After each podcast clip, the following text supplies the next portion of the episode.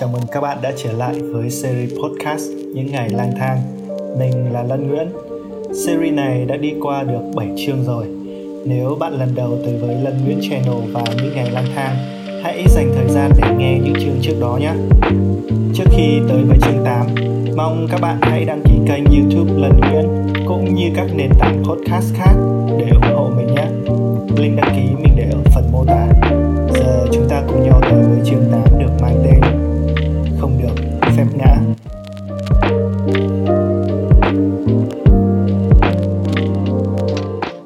Tôi tỉnh dậy lúc 5 giờ sáng và không thể nào ngủ thêm được nữa. Nằm một lúc thì tôi ra ngoài đánh răng. Lũ chó sủa um làm ông chú cũng rục dịch dậy theo. Trời thì đã hửng nắng, nhưng dấu ấn của trận mưa lớn hôm qua vẫn còn đó. Bùn đất động lại trước sân. Ngoài phía hồ, nước đục ngầu và mực nước thì cao hơn nhiều. Tôi muốn đi sớm để kịp thăm hồ Thiên Tự, rồi xuống núi cho kịp thời gian. Ông chú nói, ở lại chú nấu ăn sáng rồi đi. Nhưng tôi từ chối.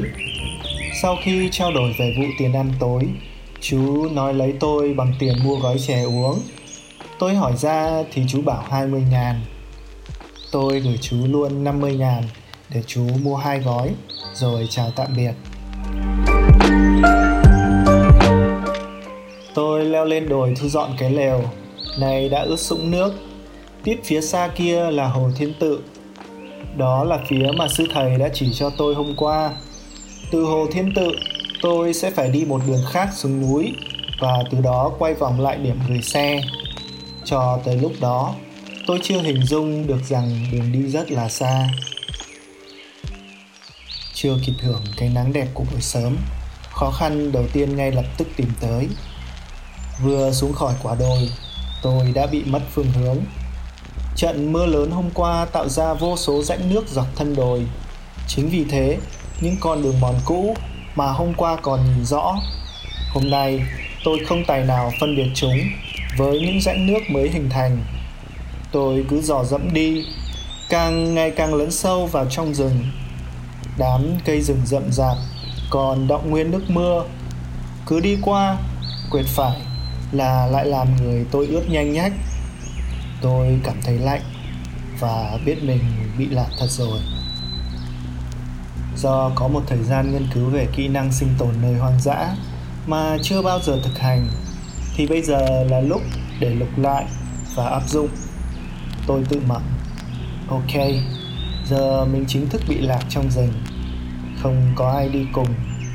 Không có dấu hiệu của con người xung quanh. Không ai biết mình ở đây, ngoại trừ ông chú ở trang trại. Nơi mà bây giờ mình cũng không biết đường quay lại. Như vậy thì ưu tiên bây giờ sẽ là thoát ra khỏi khu rừng chứ không phải tìm lên hồ thiên tự nữa kế hoạch đổ bể nhưng sự an toàn phải được ưu tiên theo như kiến thức tôi nhớ trong sách. Thì khi bị lạc, phải tìm cho bằng được nguồn nước, hay nói cách khác là suối.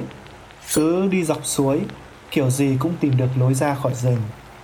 Lúc đó thì tôi mới chỉ đi cách con suối không quá xa. Vì vậy, tôi bắt đầu mò đường trở lại. Tôi rất vui mừng khi nghe tiếng nước chảy dội lại và tìm cách đi lần xuống suối. Tuy nhiên con suối có lẽ là hiền hòa thường ngày đã biến mất. Sau trận mưa lớn, một lượng nước khổng lồ đổ về, biến nó trở nên hung dữ, đục ngầu và vô cùng khó đoán. Bên dưới con suối bao giờ cũng thế, là vô số đá ngầm lởm chởm và đầy những rêu trơn. Nước chảy mạnh dưới chân tôi. Tôi vẫn rất thận trọng lần mò theo dòng nước chảy xiết đó.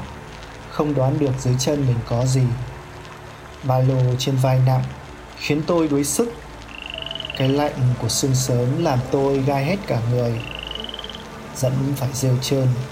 Tôi trượt ngã ngửa về phía sau, nhưng may mắn có ba lô phía sau đỡ trọn. Ngay lập tức, tôi hiểu ra tình thế nguy hiểm của mình. Tôi tự mặc trong đầu rằng lần ơi, mày không được phép ngã nữa, không được để bị thương. Vì nếu bị thương bây giờ đồng nghĩa với điều tồi tệ. Không ai biết tôi ở đây. Không có cách nào cấp cứu. Vì điện thoại tôi đã hết pin từ lâu rồi. Nhận thấy sự rủi ro nếu cứ bám theo dòng nước, Tôi lại tìm cách mò lên rừng. Tôi cứ dò dẫm mà đi, Tránh những mảng mạng nhện trang đầy với những con nhện sặc sỡ đầy chết chóc. Có những đoạn có đường mòn Thì tôi lại men theo đường mòn. Nếu có ngã ba Tôi thường rẽ theo tay phải, Theo thói quen, Mà không thực sự rõ đúng hay sai. Đi một lúc, Thì một mảng rừng toàn cây gai chẳng chịt răng ra. Không có một dấu hiệu của lối đi. Trước mắt tôi là một bức tường xanh lớn, Không lối thoát. Tôi lại rẽ sang hướng ngược lại Và mò xuống suối. Không còn cách nào khác. Tôi lội suối với sự thận trọng gấp nhiều lần. Lại dò dẫm đi theo suối, Cho tới khi tôi nhìn thấy một cảnh tượng khiến tôi sởn gai ốc. Phía đằng xa, Có vẻ là một hồ than thổ phỉ. Tôi thấy khoang rừng bị đốn, một bãi đất trống không lớn, trơ trọi ra màu đen của than lẫn với màu đất. Đây rõ ràng là khu vực đang được khai thác. Tôi từng được nghe qua về vấn nạn than thổ phỉ ở đất quảng ninh rồi. Toàn là thứ dữ dần xã hội làm chủ. Tôi đâm ra tợn nghĩ trong đầu là mình có thể bị bắt và giết người diệt khẩu lắm chứ. Tôi lại rón rén mò lên rừng, đi vòng và tránh xa nhất có thể khu vực mỏ than đó. Có vẻ không ai ở đó, nhưng cẩn thận vẫn hơn. Mặt trời lên cao, những tia nắng chiếu xuyên qua những mảng rừng thưa. Nắng ấm và ánh sáng làm tôi thấy tự tin hơn những đường mòn cũng hiện rõ hơn tôi thậm chí còn nhìn thấy cả đường ống dẫn nước chạy dọc suối chắc hẳn là của hộ cư dân gần đây xa xa tôi còn nghe thấy tiếng mìn nổ và tiếng xe chạy của một công trường khai thác than chính ngạch. Tôi bắt đầu thở phào và vui vẻ dạo bước.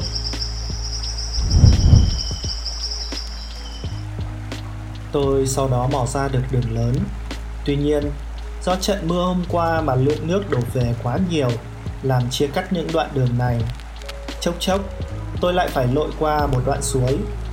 Tôi còn sơ ý, lúc nhảy qua suối thì trượt chân đập ống đồng vào đá làm chảy xước một vệt tuy nhiên mọi thứ vẫn ổn và cuối cùng tôi mò xuống được một cái hồ lớn tôi biết đó là hồ bến châu đích đến của tôi là đập bến châu phía bên kia hồ theo mấy thằng cha review trên mạng.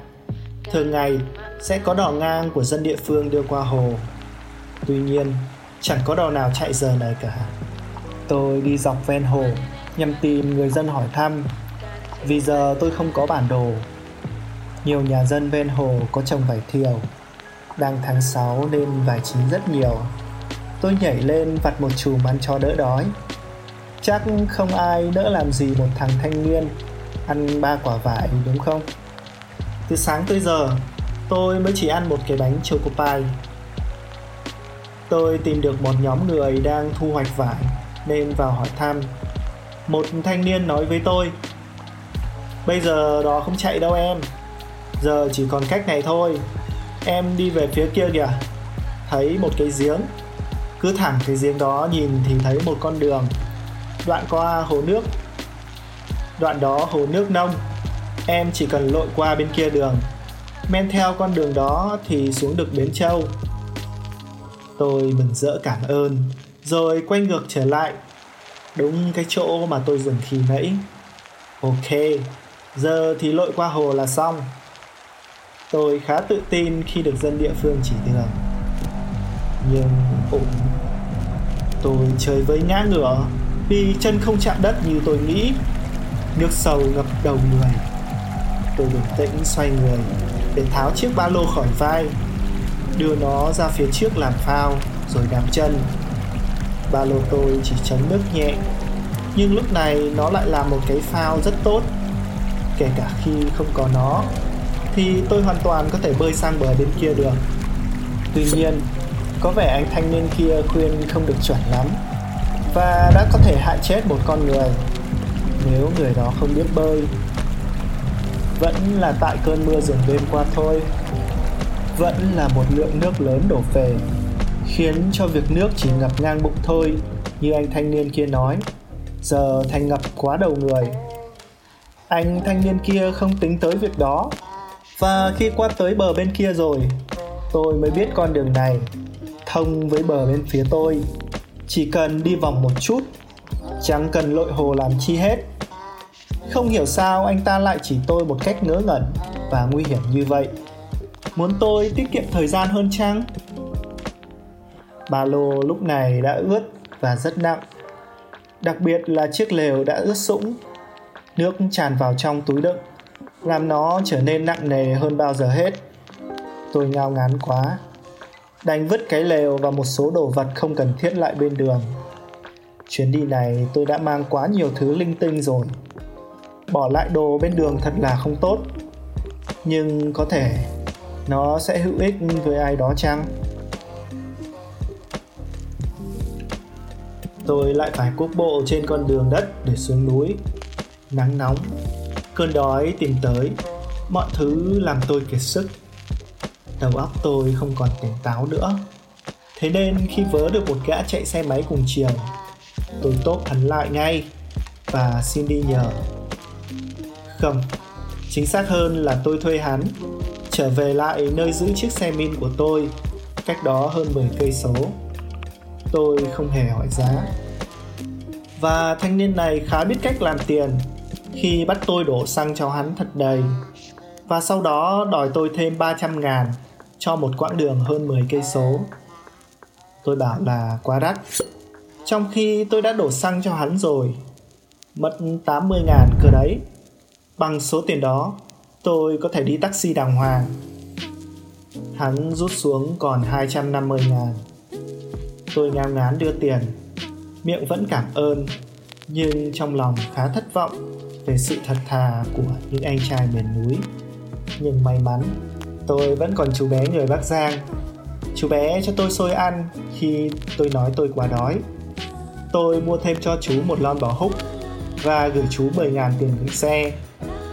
Tôi tranh thủ sạc điện thoại một chút để lấy pin liên lạc người thân ở nhà cũng như đứa em nhà chú thấy chồng về gần đây. Đúng, nó là người cuối cùng tôi muốn gặp và cần gặp trước khi rời Quảng Ninh chính là trà mà tôi nhắc tới lúc trước chồng của trà là trường người em rể đã nhường chỗ ngủ cho tôi hôm trước. Nhà trường ngay gần hồ chạy lốc và em gái tôi đang làm dâu ở đó. Trong khi trường và con trai đang ở uông bí em gái tôi vẫn phải ở đây để phụ việc gia đình chồng. Theo kế hoạch tôi sẽ vào thăm em trước khi về. Tôi gọi về cho bố, bảo bố gọi cho trà và lấy giúp tôi số điện thoại. Tôi tạm biệt chú nhóc và dòng xe ngược trở lại phía hồ chạy lốc. Khu vực đó không có hàng quán nào. Tôi không rõ nhà em tôi ở đâu, thế nên đành dừng xe nghỉ ở một cái nhà tròi bên hồ trong khi đợi bố tôi gọi đứa em ra đón. Nhưng chữ tác bánh chữ tội. Bố tôi không hiểu liên lạc kiểu gì mà mãi không thấy đứa em đâu cũng không nhắn tin cho tôi số của nó điện thoại tôi cũng đã lại cạn pin rồi tôi cũng đã rất chủ quan vì không lấy số từ trước. Hậu quả của việc không lên kế hoạch kỹ càng và liên tục bẻ cung là đây. Đang nằm dài ngao ngán trên cái ghế đá, thì từ xa một nhóm thanh niên phi xe tới. Tiếng rú ga vang cả một góc hồ. Tôi đầm sợ. Bao giờ cũng thế, Chạm chán đám trai làng cũng đầy lo lắng. Bọn này dám giết người chỉ vì một ánh nhìn. Nhỡ tụi nó thịt mình thì sao? Có vẻ đích đến của chúng cũng là cái tròi bên hồ, Nơi mà tôi đang ngồi đây. Vì quá ồn ào và mải mê huyên thuyên, Nên chỉ khi tới gần, Chúng mới thấy có người ngồi đó. Thấy người lạ, Chúng nó cũng rẻ chừng. Lời chào đi trước là lời chào khôn. Tôi chủ động tiến lại chúng nó em chào anh, em vừa từ trên núi xuống, mà điện thoại lại hết pin. Có người thân gần đây mà không gọi ra đón được. Anh có điện thoại đấy không? Cho em mượn, em gọi cho người nhà với ạ. Vẫn chiều bài người quen áp dụng với thằng ngáo đá dạo nọ. Tôi lịch sự hỏi đám thanh niên. Thằng đứng gần nhất, móc cái điện thoại ra đưa cho tôi. Tôi gọi thật và lại gọi về cho bố tôi. Tôi phát cáu khi ông nói là gọi được cho cái trà rồi, nó chưa ra đón mày à. Làm gì có thấy mặt nó đâu cơ chứ. Trong khi vẫn không biết cách nhắn tin số điện thoại của trà cho tôi. Vô vọng, tôi tiện mồm hỏi thăm thằng đó luôn. Anh anh, anh có biết ở đây có nhà anh Trường lấy vợ tên là Trà quê uông bí không ạ? À? Trà là em nhà chú em Em đang định vào thăm mà giờ không biết nhà Cũng không liên lạc được một thằng đứng gần đó nói chen. Ông Trường lái xe mỏ than đúng không? Đúng rồi anh. Hóa ra cái thằng mà cho tôi mượn điện thoại Là em trai ruột của Trường. Trùng hợp thay, Tôi mừng rơn Ben nhờ hắn đưa về nhà. Nhưng thằng này ham chơi, đưa tôi được đến ngõ thì dừng lại, chỉ hướng dẫn tôi cách đi, chứ không đưa về tận nhà hậu quả là tôi bị lạc tại một ngã ba. Nhưng tôi nhanh chóng quay lại và với một linh cảm rất lung, cái nhà cuối đường kia chính là nhà em tôi. Em tôi sau khi học xong cấp 3 thì lấy chồng về đây. Ngày cưới em, tôi không xuống dự và đưa dâu được. Đó là lý do tôi không biết nhà cửa của em mình như thế nào cả. Cũng bao nhiêu năm rồi tôi không gặp lại nó. Từ ngày lấy chồng, nó cũng ít về quê. Thú thật là khi nghĩ về việc đoàn tụ với em, tôi nghĩ cả về việc được em thét cơm trưa. Đúng là khi đói, cái nhu cầu cơ bản nhất của thuyết maslow, nó ập đến bất chấp những nhu cầu khác. Tôi không cần thịnh soạn đâu. Cơm dưa, cà pháo là được rồi. Miễn là có cơm ăn thôi nhưng gặp em tôi chắc khó ngang gặp david beckham. Tiếp tôi là mẹ chồng của nó. Và tất nhiên, làm gì có cơm trưa mà ăn giờ này nữa. Đã sang đầu giờ chiều rồi. Bà lịch sự mời tôi nước và ăn miếng dưa hấu. Trong lúc đợi cô em, tôi có đi loanh quanh nhà, ngắm nghía ra cảnh nhà chồng em. Một ngôi nhà miền quê, có vườn, có ao, nhưng không rộng lắm có cây đu đủ mọc gần bờ ao. Tôi nhìn thèm rõ rãi mà phải đừng. Tôi lại trở vào nhà. Nằm võng thiêu thiêu ngủ trong cái nóng hầm hập của trưa hè tháng 6 tôi thiếp đi vì mệt và đói. Đúng lúc đó thì em tôi về. Con chuột mỏ nhọn của tôi về. Mồm bắt đầu liến thoáng. Nãy bác có gọi cho em, bảo đón anh ở đập nào đấy. Mà em bận đi hai vải nên chưa lên được rồi mẹ em gọi báo, có anh tới chơi, nên em gái thêm cho anh mang về làm quà. Con này được cái vô tư và vô tâm. Nó bắt tôi đợi 2 tiếng đồng hồ, chỉ để hái vải cho tôi. Tốt bụng lắm em gái của anh. Nó tiếp. Anh ăn gì chưa? Để em đi làm cơm anh ăn nhé. Thôi, anh ăn tạm rồi. Làm cơm làm gì cho phiền. Anh qua gặp em chút thôi. Chắc giờ anh phải chuẩn bị về luôn đã quen với cơn đói, nên tôi khách sáo đáp. Anh đốp chạy thẳng về nhà. Khiếp, anh đi ghê thế. Ừ anh chạy về luôn. Cũng không có thời gian. Tôi tỏ ra bận rộn. Đấy, tôi thì đói và thèm ăn lắm rồi. Nhưng tôi cũng không dám phiền em mình, nên nói dối là đã ăn. Sau đó thì em tôi và mẹ chồng bắt đầu mang vải cho vào tải để mang về làm quà tôi buộc tải vải to, đặng chừng hai chục cân chẳng phía sau em min. Chỉ khoảng 30 phút sau, tôi tạm biệt và dồ ga phóng đi, còn cách nhà hơn trăm cây số nữa. Tôi đi nhanh quá, thế nên khi chạy ngang qua một đường tàu, cái giảm sóc trước thụt xuống mạnh và làm một con ốc lớn bắn ra ngoài.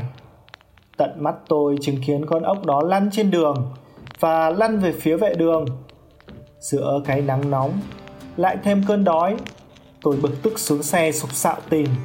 Nhưng không sao tìm ra con ốc chết tiệt đó. Tôi như phát điên lên được. Cứ đi quanh quẩn quanh khu vực đó mà không sao tìm ra. Như có ma làm vậy. Đó là một con ốc rất quan trọng dùng để bắt chặt phần phuộc trước với phần càng xe. Trước đây, cái gen của nó đã khá nhờn rồi, giờ chịu thêm một lực tác động lớn, một cách không thể đột ngột hơn. Nó bay ra luôn. Anh bạn già khốn khổ của tôi, có vẻ ngày chúng tôi chia tay không còn xa nữa. Nhưng trước mắt, phải xử lý vấn đề hiện tại đã. Tôi kiểm tra một chút. Với một con ốc còn lại, chiếc xe vẫn hoạt động được và không ảnh hưởng gì tới khả năng điều khiển cả. Tôi chỉ cần nhẹ nhàng, đi chậm hơn và tránh những chỗ sắp. Tôi quyết định cứ thế mà đi về. Xe lại nổ và tôi chạy hướng theo con đường quốc lộ 18 mà đi. Lúc này, adrenaline trong máu tôi tăng cao. Tôi không còn thấy đói cồn cào nữa. Trời thì quá nóng, mà tôi thì lại quá lười để dừng lại một quán ăn nào đó Tuy nhiên, sau khi chạy khoảng hơn một giờ đồng hồ nữa, tôi dừng lại một quán ven đường, uống liền hai chai chanh muối, rồi lại dồ ga chạy tiếp. Tôi về đến nhà khoảng 5 rưỡi chiều. Như vậy là tôi mất khoảng 3 tiếng rưỡi di chuyển từ đông chiều về tới tận nhà mình. Quả là không tệ với một chiếc xe min đã mang thương tích. Một điều an ủi cuối ngày đó là tôi có dừng lại và nói chuyện với mấy gã Tây chạy cào cào. Câu chuyện đơn giản, nhưng bắt gặp những kẻ đồng hành thật làm tôi hạnh phúc.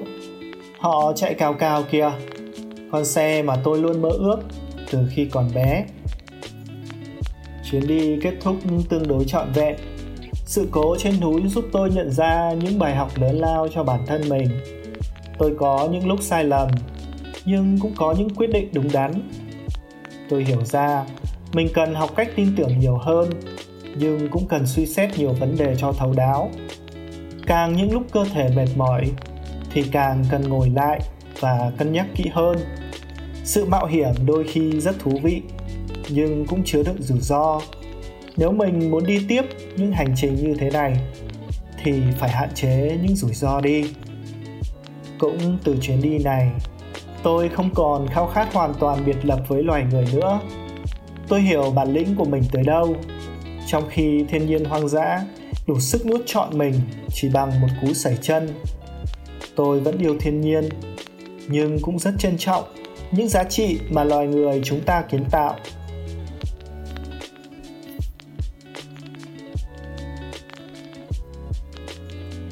Như vậy là các bạn vừa nghe xong chương 8 được mang tên Không được phép nhã trong chương tiếp theo, chúng ta sẽ cùng trở lại với Big Trip, chuyến đi lớn của tôi.